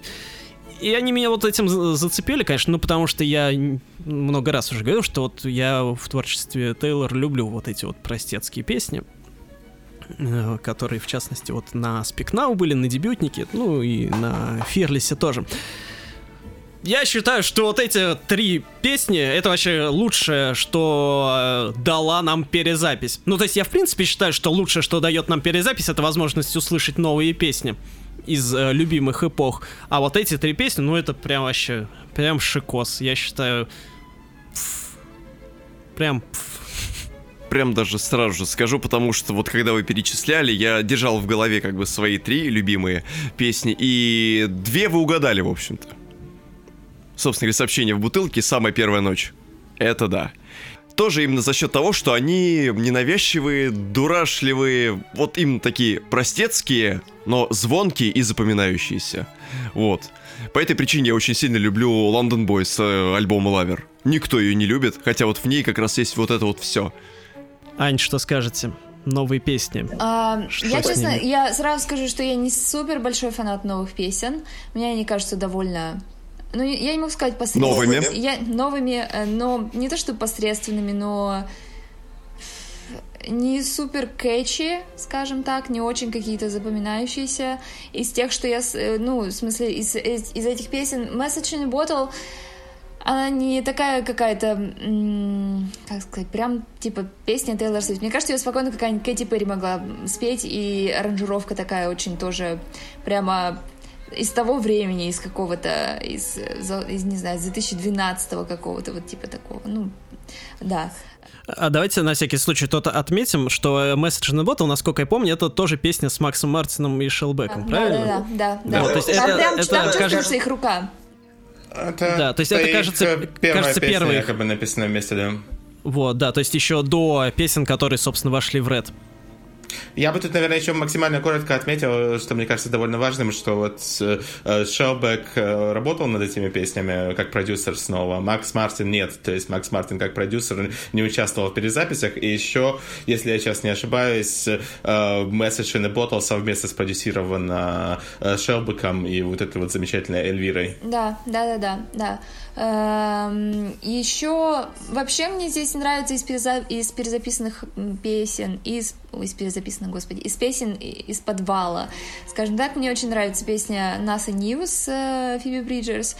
Кажется, что вот сейчас я тоже не могу напеть ее мотив, но тем не менее, когда я ее слушаю, мне кажется, она суперская. И мне очень нравится, как она по тематике перекликается с The Lucky One, то есть э, как раз что песня о том, что о, о, о славе и о том, значит, может быть, я выберу жить в какой-то тихой гавани и так далее, а здесь наоборот э, наоборот или, или, или наоборот о том же самом, что эм, как бы, когда я уже выйду из моды, что, как я буду себя чувствовать и так далее. Не, не, я бы сказала, что часто поднимается тема э, славы и какого-то ее влияния, но не часто вот э, в песнях поднимается тема того, что, типа, что я буду делать, когда я уже перестану быть актуальной, и, типа, вот какое-то вот размышление на эту тему э, не так распространено среди поп-артистов, ну и в целом, э, вот, и мне нравится очень такая нежная и приятная песня,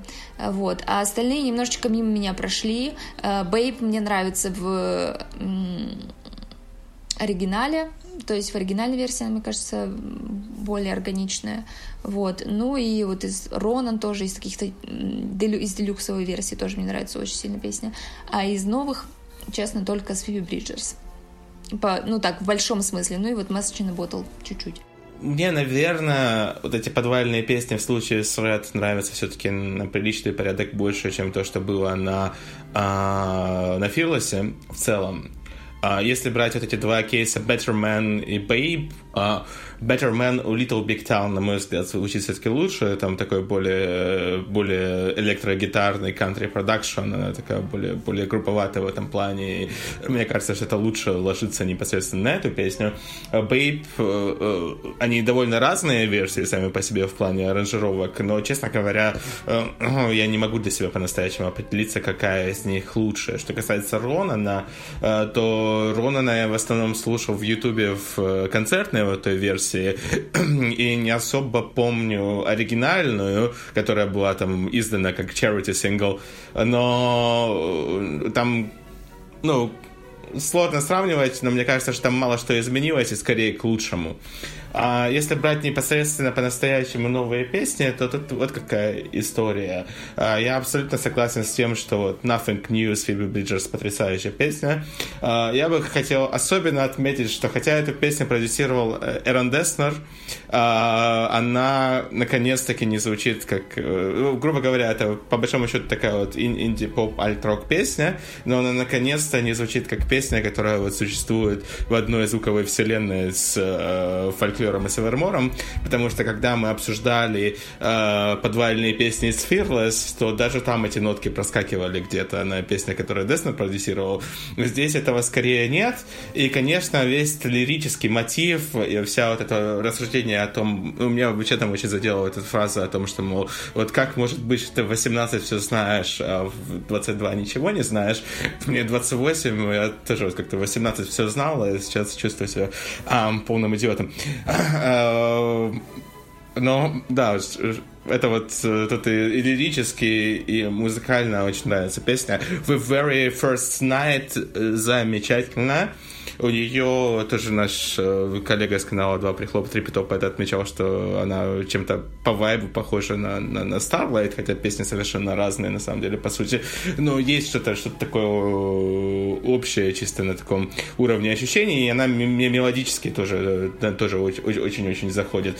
Э, что касается Message in a Bottle, я действительно считаю, что это, да, это то, что Аня сказала в целом, это такая альбомная песня Кэти Перри, а, но что-то она мне тоже начинает потихоньку чуть-чуть сильнее нравиться, чем сначала. А, может, такой психологический эффект. Я там просто постоянно слушаю разные там британские коммерческие радиостанции.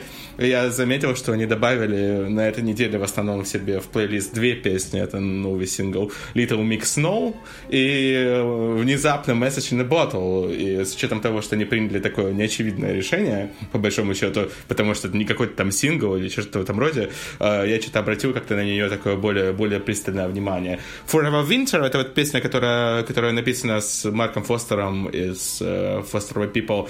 Ну, интересная. Я не могу сказать, что я ее на, на 300% успел расслушать, uh, но она достаточно, достаточно любопытная. Uh, I bet you think about me, вот эта вот песня с Кристом Степлтоном, хотя тут опять-таки история, как с Nobody No Crime, с кучей вот этих песен, где Стейплтон там кантри-артист достаточно известный, не играет какой-то первой роли. Она, конечно, прямо супер-ультра-мега-гипер-кантри, а, но э, с учетом вот этого вот иронического контекста песни, с учетом того, что это, по сути, такой достаточно жесткий дис на господина Джилленхола с его там любовью к инди-концертам, на которые ходят четыре человека, э, со всеми этими книгами, которые там внезапно изменили, изменили его и их друзей жизни и так далее. Не знаю, вот эта вот кантри-история, вот такая жесткая кантри-история в сочетании с этим ироничным подтекстом, она как-то слушается достаточно прикольно. А вот вот э, Ран с Эдом Шираном, честно говоря, ну, пес, песня как песня, ничего, ничего плохого сказать не могу, но как-то... И там даже есть интересный пост-припев, в принципе, но как-то, чтобы сильно, сильно тянуло ее переслушивать, не могу сказать. Ну, вот, кажется, я более-менее по всему прошелся. Мне в целом скорее нравится, чем нет, но особенно отметил бы э, Nothing New и The Very First Night, и все-таки вот эта песня со Стейплтоном, потому что она все все-таки реально забавная, прикольная. Ну, коль мы поговорили про э, перезаписанные песни, про новые песни, то давайте поговорим про самое масштабное, что дал нам альбом, а именно новую версию All Too Well. Совершенно новую. И не просто новую, а 10-минутную. И не просто 10-минутную, а еще и вис видео. Который длится который... почему-то 15 минут почти. 14.55, кажется. 14.55. Это вам не 14.54, да? Между прочим, да. А, в общем-то, да, вышло еще помимо основной э, песни, помимо альбомной, вышла еще и короткометражка, который, естественно, э, сценарий к ней написала сама Тейлор, и режиссером она там выступила. Я очень удивился, что там вообще присутствовали еще какие-либо люди. Я думал, что она и оператором будет, и помощником, и продюсером. И мужчину сыграет, и женщину, и сыграет все роли, да, еще ко всему прочему. Да, да, да. Я, если честно, был уверен, что так. А, у нее к ней всегда, то есть не у нее, а у фанатов к ней всегда было особенное отношение, потому что она считается такой вот э, верхом развития лирической стороны Тейлор. И в какой-то момент, э, ну вот когда альбом выходил, она где-то в каком-то интервью сказала, что, мол, вообще это All Too Well сначала 10 минут шла, но, мол, я ее это чикнула. И фанаты с тех пор такие, как 10 минут, что такое, где, как, как нам это услышать? И все время на, на всяких форумах, реддитах там и так далее шутили, что типа, а, 10-минутная версия, да, ждем, ждем. Вот, ну, естественно, мне кажется, никто никогда не думал, что она всерьез ее выпустит, ну, потому что, типа, вы помните какой-нибудь случай, что поп-артист большой выпускал 10-минутную песню? Я не помню. У вас на альбоме Хасавюрт, по-моему, было похоже. Что, у кого? У вас на альбоме Хасавюрт. Меня, да, я большая поп-звезда, естественно. Да? да. Дени... Я просто, я просто помню, когда мы обсуждали альбом Evermore, я тогда пошутил, что э, Тейлор начнет выпускать прок-рок. Ну, в принципе, в какой-то ну, степени кстати, да, кстати, да, потому что у меня вот эта песня, она вызвала как раз, да, ассоциации такими вот с песнями там конца 60-х, начала 70-х, когда там всякие э, Grateful Dead там фигачили песни по полчаса, и всякий ну, там фолк-рок фолк тогда особенно начал развиваться и, и все такое. Но, в общем, это вот очень интересный случай того, как артист все-таки прислушивается к фанатам, да, и идет э, им навстречу, так сказать, и делает мем реальностью. Потому что очень часто бывает, что фанаты чего-либо, они начинают что-то э, культи... все ими начинают что-то обсуждать, обсасывать и превращают что-то вот тоже в мем, да, но типа артисты, ну или там вообще в любой другой сфере искусства, все вот это официальные, так сказать, люди, они как-то это игнорируют. Типа, а, ну да, что-то вы там обсуждаете, но э, воплощать в жизнь мы это никогда не будем. И понятно, что 10-минутная версия никому нахрен, кроме фанатов, не сдалась. Ну, потому что кто ее еще будет слушать? Нет, ну, наверное... А, фиг знает. Да. По факту да. фиг Нет, знает. Ну, вот короткометражку, которую она сняла, ну, наверное, да. Естественно, ее посмотрят. Ну, потому что, типа, с видео это, ну, нормально, да? Потому что 15 минут видео посмотреть, это не 10 минут э, песню послушать. И поэтому это очень круто, естественно, мягко говоря, что она ее все-таки выпустила. Вот, ну давайте поговорим о том, какой она получилась, песня. Ань, вам слово, естественно. Естественно. А, значит так, во-первых, вот Антон Юрьевич сказал, что э, Тейлор пошла навстречу фанатам. Мне кажется, что вам, как мне видится, она скорее пошла не навстречу, а на поводу. И эта песня абсолютный фан-сервис в чистом виде. Ну да. Вот. А, ну да. Это абсолютный фан-сервис, и, э, скажем так, к аранжировке у меня нет никаких претензий. Э, мне кажется, она сделана красиво, грамотно. Э, Джек здорово, ну, постарался и сделал ее действительно такой классной, там нежнейший аутро сейчас, который мне тоже очень нравится. А давайте вот. просто проговорим на всякий случай, да, что у нее, у этой 10-минутной версии, у нее аранжировка отличается от э, перезаписанной версии, то есть тут она как раз себе дала свободу поэкспериментировать и сделать э, совершенно другую аранжировку, и да, ее э, в том числе делал Джек Антонов, который продюсер примерно Всего. уже всех ее да. альбомов почти. Э, вот, то есть с аранжировкой у меня нет э, проблем. У меня, я думала, что, возможно, ее будет слушать скучно, ну, музыкально ее будет слуш, слушать скучно. На самом деле, как-то вот каждый припев, который она там, припев, куплет, который она еще добавляет, она как-то старается его чуть-чуть по-другому, там, либо фразировку изменить, либо мелодику чуть-чуть поменять, то есть как-то, чтобы это выглядело разнообразно, это действительно э, так и выглядит. Вот. Если мы говорим лирически, честно, я бы хотела, чтобы песня осталась э, прежнего размера. Э, в смысле пятиминутной или в какой он там была до этого версии, в общем, в укороченном варианте. Она мне нравилась больше, да, она мне нравилась больше в как законченное произведение, скажем так, потому что э, в новой версии есть не, немного ощущения, что она, э, знаете, как в том меме, извините, я не договорила просто. И вот каждый следующий куплет она накидывает еще какие-то штуки на, на Джиллин Холла, которые уже просто, я не знаю, из разряда, знаешь, и, и стульчак ты не опускал, и, знаешь, ситечка в раковине все время была заполнена овощными обрезками, никогда их не убирал. Извини, шутки твои были не смешные, и пиво ты невкусное покупал. Ну, то есть вот какие-то такие вещи, и, и просто, и по, просто вот какая-то вот эта вот пауза небольшая, вот, и потом ты такой думаешь, уже конец, и она еще один куплет, и такой, о, она не собирается останавливаться, кажется, она там просто разозлилась не на шутку. И при этом э, есть ощущение такое, что некоторые куплеты были дописаны в это время, в это время, в смысле уже в наше время, вот эта вся фраза, которая... Э, э, да, именно. То есть, как бы, я уверена, что такой риторики ну, не типа, было. да, ну, в 12 ну, типа, году вряд ли она такое написала. Да, да. Такого слова еще не существовало. В 12 вот. году еще не было патриархата.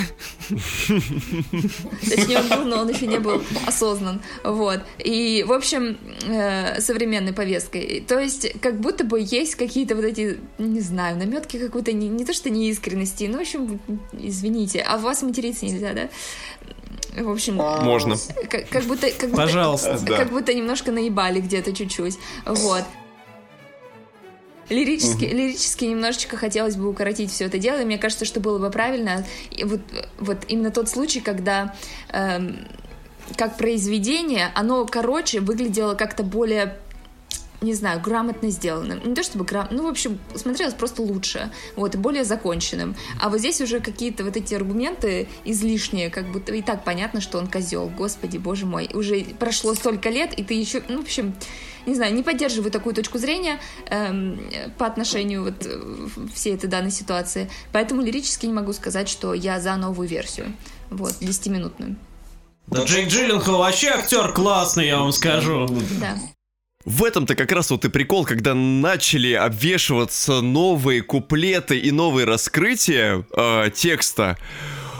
за этим просто стало интересно наблюдать именно по причине того, как она начнет все это развивать. То есть мне было за этим именно интересно наблюдать не столько скажем так, не то... А, за этим мне было интересно наблюдать не просто как за музыкальным номером с новой аранжировкой, с классной мелодикой и, и тем, что Джек Антонов ну, впервые за долгое время сделал что-то не похожее традиционного Джека Антонова, но и за тем, как будет накидываться вот это вот говно на вентилятор. Просто раз за разом мне было интересно смотреть за динамикой рассказа. Вот поэтому меня это именно привлекло э, с точки зрения повествования. И я прям слушал эти 10 минут и думал, так, не, ну, и для меня эти 10 минут прям прошли просто как вот те самые традиционные 5,5, но просто я а, немножечко по-другому, чуть шире посмотрел на ситуацию. Хотя это секрет Полишинеля, в общем-то, был еще тогда. А тут именно как это будет выражаться. Поэтому с точки зрения наблюдателей, которые смотрят за тем, как муравьи там копошатся в своем муравейнике, вот это прям идеальный вариант. Поэтому я вот и это именно э, из перезаписанных песен, и точнее из песен из подвала, я ее выделяю, потому что под лупой все гораздо крупнее и интереснее. Вот. А и по поводу длины и того, что типа лучше она была короче, я согласен, естественно, что короткая версия, она бо- как более цельное произведение выглядит, но это как бы одно другому не мешает, потому что этого не случай с Girl at Home, когда нам дали только одну версию, а здесь у нас есть две версии, какая тебе больше нравится, ту и слушай. Выбор, демократия, кайф. Вообще, All Wow, возможно, одна из э, моих самых любимых песен, которые когда-либо а, были написаны где-то на одном на одной полке с э, лисичками Дани Милохина. Э, я шучу э, по поводу лисичек, а по поводу Олтевала не шучу. Это, конечно, банальный выбор, но В смысле шутить? В смысле шутите насчет лисичек? Это точно лисички. А вы точно шутите, да? Ну, в общем, э, песня для меня абсолютно фундаментальная, потому что и в этом плане у меня, конечно, были большие опасения, потому что All Well — это действительно вот 21-летняя девочка с разбитым сердцем пришла в студию на репетицию э, своей группы перед туром Speak Now, и просто наиграла самую банальную прогрессию четырех аккордов, которые только можешь себе представить, и просто там излила душу, и просто рассказала историю, которая в тексте на бум более-менее импровизирована, потом, естественно, все это как-то редактировалось и так далее, но вот в таком э, искреннем изначальном порыве, и э, это, конечно, такой, ну, реально фундаментальный, потрясающий момент. И поэтому я, конечно, когда вышел там небольшой тизер, э, не первый, а там что-то тизерил Свифт у себя в социальных сетях, когда я просто услышал, что в фильме будет звучать явно версия, которая совершенно не похожа на оригинальную, я чуть-чуть насторожился, потому что это как раз-таки тот случай, когда вот оригинальная э, эмоциональность играет потрясающе важную роль.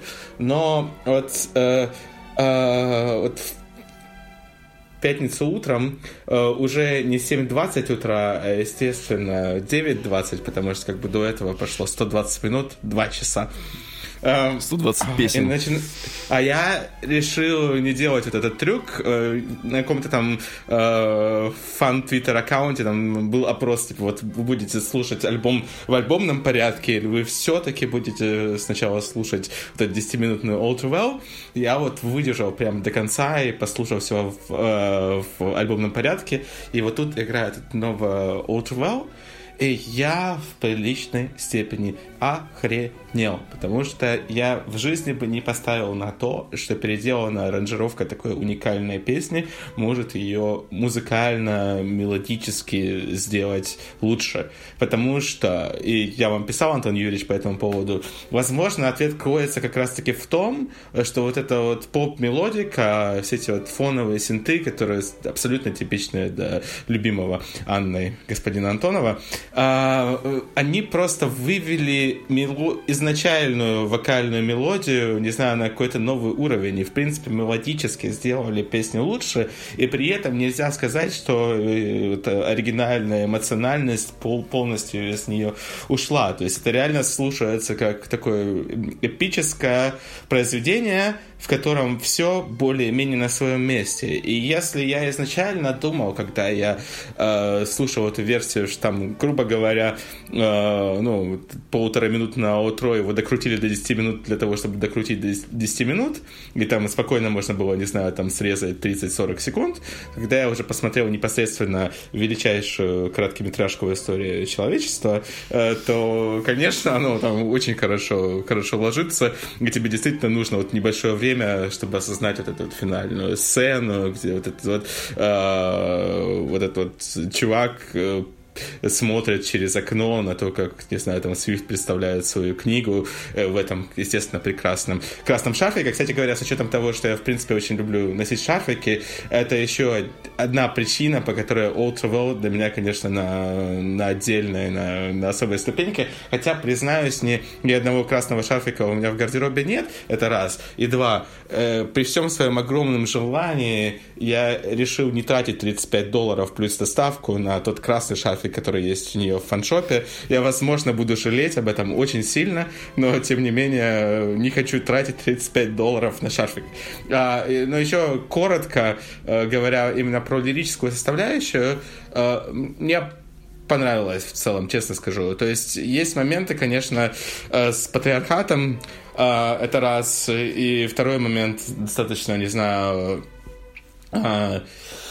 я э, понимаю людей, которые уже, которые, не знаю, критикуют со стороны отношения там людей, которые чуть, которые старше значительно, когда мужчина там старше другого, но я не очень люблю критику всего этого, потому что ты никогда не знаешь, что происходит между людьми и так далее. И со стороны Swift, э, как бы тоже, скажем так, мы, мы ее знаем, это не единственное ее отношение с человеком, который значительно старше ее.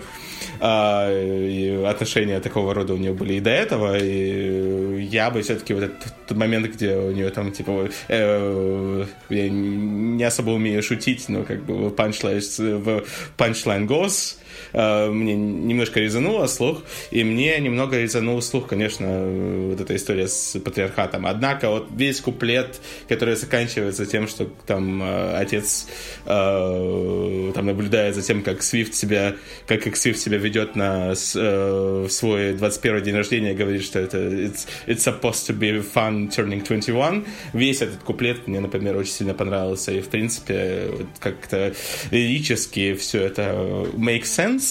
Однако я готов поставить э, 13 долларов на то, что фраза про патриархат не была написана в 2011 году или когда там эта песня писалась. Да, я еще хотела добавить тоже про строчки, э, то, что вот этот э, и строчка про отца, который говорит, что it's supposed to be fun turning 21, она классная, тоже мне очень понравилась сильно, и э, строчка про you kept me like a secret, but I kept you like an oath, она like супер, oath. вообще супер сильная, да, ну как бы там есть моменты, которые действительно с сонрайтерской точки зрения она очень классно исполнила. Я вот здесь еще хотел отметить, вот, что вот этот вот момент про отца и день рождения, что это же отсылка к песне The Moment I Knew, mm-hmm. вот, э, которая была на Deluxe, да, версия наша в полноценную версию ты не входил. Вот песня The Moment I Knew, она рассказывала как раз вот о, о дне рождения Тейлор, на которую Джилленхол не пришел. Вот, и тут, соответственно, Wall to Well, которая тоже рассказывает об отношениях с Джилленхолом, приводится прямая связь с другой песней. Ну, в общем, это такая крутая отсылка для фанатов Пасхалка. Ну, там довольно много всего, на самом деле, и, в фильме, что отсылает именно к твоему Мотанью, как я уже сказал, и сама сцена с днем рождения, но еще ну, да, та да, сцена да. После, после, после их расставания, когда на, на этой вечеринке сама одна, это тоже для меня так, такая своеобразная, своеобразное продолжение текстового Мотанью. Повторюсь, потрясающая песня, мелодически. Да, я после того, как э, посмотрел короткометражку, задумался, как же сейчас, наверное, журналисты задалбывают Джейка Джилленхола, чтобы узнать, правда ли все так было или как вообще. Ну, по видео, кто что скажет, вам видос понравился? Пе- дебютная короткометражка, в принципе, ну, не клип именно, а типа сюжетная, да, у нее получается. До этого она клипы только снимала. Эм, скажу сразу, клип нормальный, ну такой довольно сопливенький клип, да, как бы романтичный, ну как сказать, э, романтичный клип. Вот. Э, мне только не очень понравилось, что она просто как будто... Я понимаю, что, возможно, это какие-то вот эти традиции короткометражек или это какой-то стиль, который она поддерживает, где она э, каждую сцену такая, типа, это первая трещина в отношениях, а это здесь она страдает. И дальше сцена, как она страдает. На... То есть вот эти вот титры, которые, ну, не, в общем, заголовки некоторые главы мне немножечко резанули, я такая, блин, ну, и так понятно в целом. Может быть, это понятно для меня, как для фаната, который, в принципе, знает всю эту историю. А так, не знаю, нормальный клип. Ну, это она, скорее всего, к чему-то отсылает таким образом. К чему конкретно непонятно, но, возможно, каким-то там следующим треком э, в следующем подвале или еще к чему-то в этом роде. Да, да, кстати, да. Ну, я, возможно, я бы сказал в целом, что, во-первых, я люблю всякие э, не особо умные романтические фильмы, Поэтому как бы для меня, в общем-то, ну, изначально было понятно, что мне... Э, ну, когда ты уже посмотрел, собственно говоря, этот, эту короткометражку, ты, в принципе, изначально понимаешь, что мне бы это понравилось. А, я просто боялся, я писал тоже у себя в канале об этом, что они немножко перегрузят все это дело диалогами, потому что, ну, грубо говоря, песня 10 минут, короткометражка 15 минут, э, и ты можешь там подумать, что там слишком много каких-то бесед будет или еще что-то в этом роде, потому что в песне All Too Well это не особо нужно, ибо вся вся история рассказана непосредственно в тексте, и если они там, если персонажи там еще слишком много разговаривают друг с другом, ну, это, возможно, не знаю, там занимает лишний хронометраж и не дает того, что по-настоящему нужно, но там, опять-таки, по большому счету, одна диалоговая сцена, она хорошо снята, хорошо сыграна и очень в тему, а все остальное действительно такая достаточно прямая визуальная интерпретация того, о чем поется в тексте, естественно, там, великая сцена со светом холодильника и танцами на кухне и все вот эти прочие вещи. Я считаю, что сделано плюс-минус идеально. И, конечно, вот этот вот э, отсылка к, шарфик, к шарфику в начале, отсылка к шарфику в конце. Э, тоже очень красиво сделано. И а, я вчера то сидел до двух часов ночи, чтобы посмотреть а, э, все это дело в режиме премьеры. И должен признаться, что в отдельных моментах я слегка всплакнул. Да, я тупой фанат. Такие дела. А я хочу заметить, что в сцене с холодильником свет исходил не только из холодильника, так что немножко наврали нам, конечно, потому что из окна там тоже поставили какой-то свет, чтобы он фигачил желтым. Понятно, там иначе это сложно нормально снять на самом деле. Нет, я хотел, чтобы они только при холодильнике танцевали, чтобы холодильник ЗИЛ yeah. стоял там. Он светит нормально, между прочим. Нормально при нем потанцевать-то можно. Я знаю, вот как раз этого-то мне и не хватило, вот этой самой сцены с танцами при свете с холодильника. Вот лучше бы из uh, трех минут диалога, в котором они выясняют отношения во время первой трещины. Ты бросил мою руку. Нет, я бросил ты. Я не, э, я не это имел в виду. Это просто uh, stupid с твоей стороны. It's It's insane. О, сори, сори, сори. Лучше бы вот из этих трех минут полторы занял танец при свете с холодильника. О, полторы вот минуты танцев на, при холодильнике, нормально, есть, без музыки. Бы, да. Лучше бы танцев с холодильником самим, это было бы лучше. Объясните ситуацию, когда вот вы начинаете танцевать при свете, холо... Э, при свете из холодильника. Вы типа идете на кухню ночью, чисто ночной жор, да? Открываете холодильник. Да, да, да. Такие, блин, и в этот момент, нечего, немножко в этот момент, Да, в этот момент ко мне сзади подходит мой партнер, и вместо того, чтобы спросить, что жрешь по ночам, он начинает со мной танцевать. И это чудесно! Это восхитительно, да. Не, но это ситуация, когда ты пришел из магазина, купил колбаски, купил хурмы, купил, может быть, не знаю, уже мандаринов, да? Вот, и ты настолько рад, что ты забыл закрыть дверь холодильника и начинаешь просто танцевать от того, что у тебя холодильник наполнен жратвой. А потом приходит к тебе твоя вторая половинка и говорит, хрен ли у тебя холодильник открыт, ты холод выпускаешь, там не хранится ничего, ты дебил! Вот, ты думаешь, что будет это, а она тебя ус... а, он тебя успокаивает и говорит, да ладно, не расстраивайся, еще купим хурмы. И вы начинаете танцевать и жигу. И начинаете просто мошаться перед холодильником, а? Да. А в остальном, в общем-то, визуализация просто пересказывает песню. То есть ничего особенного. Хотелось бы все-таки чуть больше какого-то метафорического, что ли, изложения. Ой, А ой, нормально, просто- нормально там все, что Хочу, чтобы мыши там шуршали по углам, и голуби какие-нибудь слава, там слава летали. богу, что ничего Да. заумного не придумали на самом деле. Мне кажется, видео идеально подойдет на самом деле сейчас для и каких-то каналов на, на телевизоре и в целом какой-то вот этой предрождественской атмосферы, потому что оно показывает этот вот переход из осени в начало зимы, и вот это заканчивается все, когда там уже снежок падает, и какая-то везде вот эта вот атмосфера, эм, как это сказать, свитеров, знаете, вот этих вот гирлянд, вот, ну какая-то она такая, в общем, сказ- полусказочная, приятная атмосфера, поэтому сейчас, мне кажется, вполне она будет в тему и норм.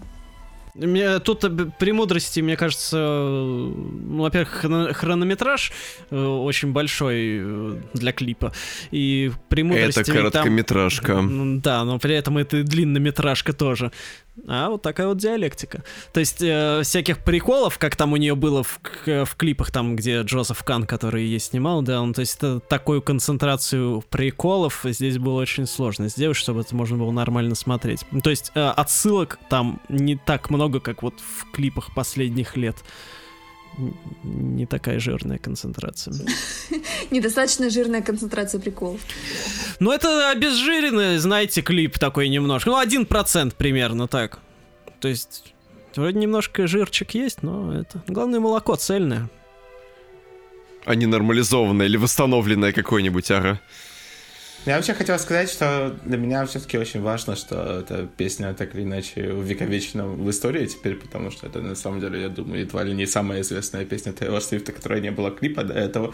А, и э, я рад, что All Too Well наконец-таки получила вот... э, Во-первых, я не исключаю, что All Too Well возглавит Billboard, например, а, потому что они будут суммировать сейчас э, и э, версию, которая обычная, и вот эту 10-минутную версию. А по поводу того, что никто не слушает э, до конца ее, вот я тоже думал, что никто, ну, только фанаты будут ее по-настоящему до конца дослушивать. Но что-то я посмотрел на то, что а, именно вот э, 10-минутная версия собрала там на Spotify в первый день больше 6 миллионов стримов, и сейчас, в принципе, на глобальном Spotify на первом месте, а при том, что это она, песня, которая на альбоме идет на, на последнем месте, и при том, что там э, в плейлистах э, пятничных, э, там на первых местах песня с Адам Широном, которая там и на обложке стоит.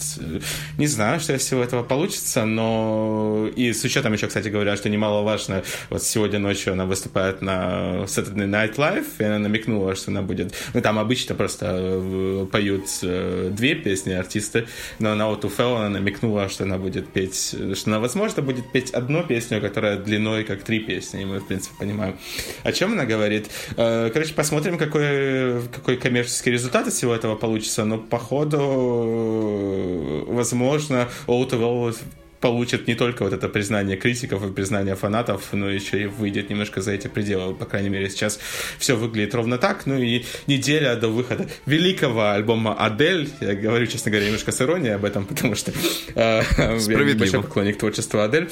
А, да, но вот неделька, неделька славы у ТВ, походу, будет. Я еще хочу добавить, что э, All Too Well дает нам надежду фанатам, то, что песни, которые, типа, великие песни, которые никогда не стали синглами, и она, наконец-то, ну, получила свое видео и, и свое признание, которое все давно ждали и считали ее великолепной лучшей песней Тейлор. Возможно, возможно, когда-нибудь Getaway Car станет синглом, и на нее тоже снимут клип. А может быть, и клип знаете, получит. True Summer! Да, Хотя нет, да, уже да, нет, потому и что она не будет перезаписывать. Она его не будет перезаписывать, да. Жаль, жаль, да. Ну, то есть есть какая-то надежда, что, может быть, вот при перезаписи э, она обратит внимание на эти вообще абсолютно недооцененные песни, при этом очень любимые всеми фанатами, конечно. Да, на Starlight бы обратил внимание. Ну ладно. Я хотел еще отметить, что, судя по тому, что вот писала э, в Твиттере мама э, Ронана... Да, на Ронана будет клип тоже. Да, это- да, на на Ронана будет клип. Да, давайте, а кто, кто какой хочет следующий альбом услышать? перезаписывать. Я хочу, speak, я хочу Speak Now, очень хочу Speak Now. Я говорил вначале о том, что у меня э, Red очень сильно попало в эмоциональное настроение. И со Speak Now, вот, с учетом там всей, всей истории, которая у меня в этом году была, я могу назвать три песни, которые для меня очень, очень дорогие именно в этом уходящем 2021 году. Это Sparks Fly, э, это Haunted, великая песня, и это э, Enchanted, которая сейчас внезапно, которая сейчас внезапно пошла вируситься. Это песни, которые потрясающе передают э, эмоции, которые у меня в, в отдельные моменты были в этом году. Э, и я, с учетом того, кстати говоря, что когда я сейчас тратил свои 20 долларов на подписанный вариант Реда, а, там а, это очень важно, потому что мы говорим о Тейлор Свифт. А, там цена в ее веб-магазине была написана фиолетовым цветом. А любой человек, который знает меня э, близко, знает, что я чокнутый на фиолетовом цвете, что это в принципе мой любимый цвет. Но в данном случае я считаю, что это отсылка к Speak Now. А, хотя, ну, посмотрим, как на самом деле будет, потому что есть, конечно, другая отсылка, э, довольно прямолинейная, то, что вот этот Мерседес, который в, э, а, который в э, фильме на All Too Well, это какой-то там Mercedes-Benz 1998, то есть, то есть в названии этой модели присутствует 1989, поэтому, как бы, черт знает, но я хочу Speak Now, очень и срочно. А, я хочу 1989 и думаю, что на, на него уже очень, очень много отсылок там она отдает и много дает пасхалок про то, что это будет следующий альбом, который она будет перезаписывать. Когда она была у Фелна, она там произносила некоторые кодовые слова, которые, эм, которые были, в общем, э, которые нас относят к, тысячи, к 1989. И я думаю, что, может быть, песня Wonderland выйдет э, синглом, который супер классный и очень недооцененный тоже альбом. Вообще, э, очень классно. И, в общем, общем, да, я надеюсь, что 1989 будет следующим. Может быть, Спикнау она оставит на десерт какой-то, посмотрим, не знаю. Ну, я хочу, конечно, Спикнау, но я понимаю, что следующий будет 1989, потому что понятно, что она сначала всеми, хи- всеми хитами отстреляется, а потом уже будет по остаточному принципу выпускать э, дебютник из Пикнау как э, наименее популярный из э, всех этих шести альбомов. Да, но у нас уже реп- время для репутации потихоньку подходит, потому что там Ну, после 1989, ну, наверное, репутация, а потом дебютник вместе со Спикнау. Думаю, чтобы в полной мере вас удовлетворить, нужно перезаписать Evermore сразу, я думаю, да, Антон Юрьевич? Да, да в поп-аранжировках а 89. Да. Нормально, кстати, было. Я, кстати, я, кстати, я, кстати, говорил об этом в Fearless, я повторю сейчас, мне до сих пор Evermore нравится больше, чем Folklore. Я просто, просто надеюсь, что наши слушатели, э, так сказать, очень хорошо запомнят этот подкаст, если вы знаете, о чем я.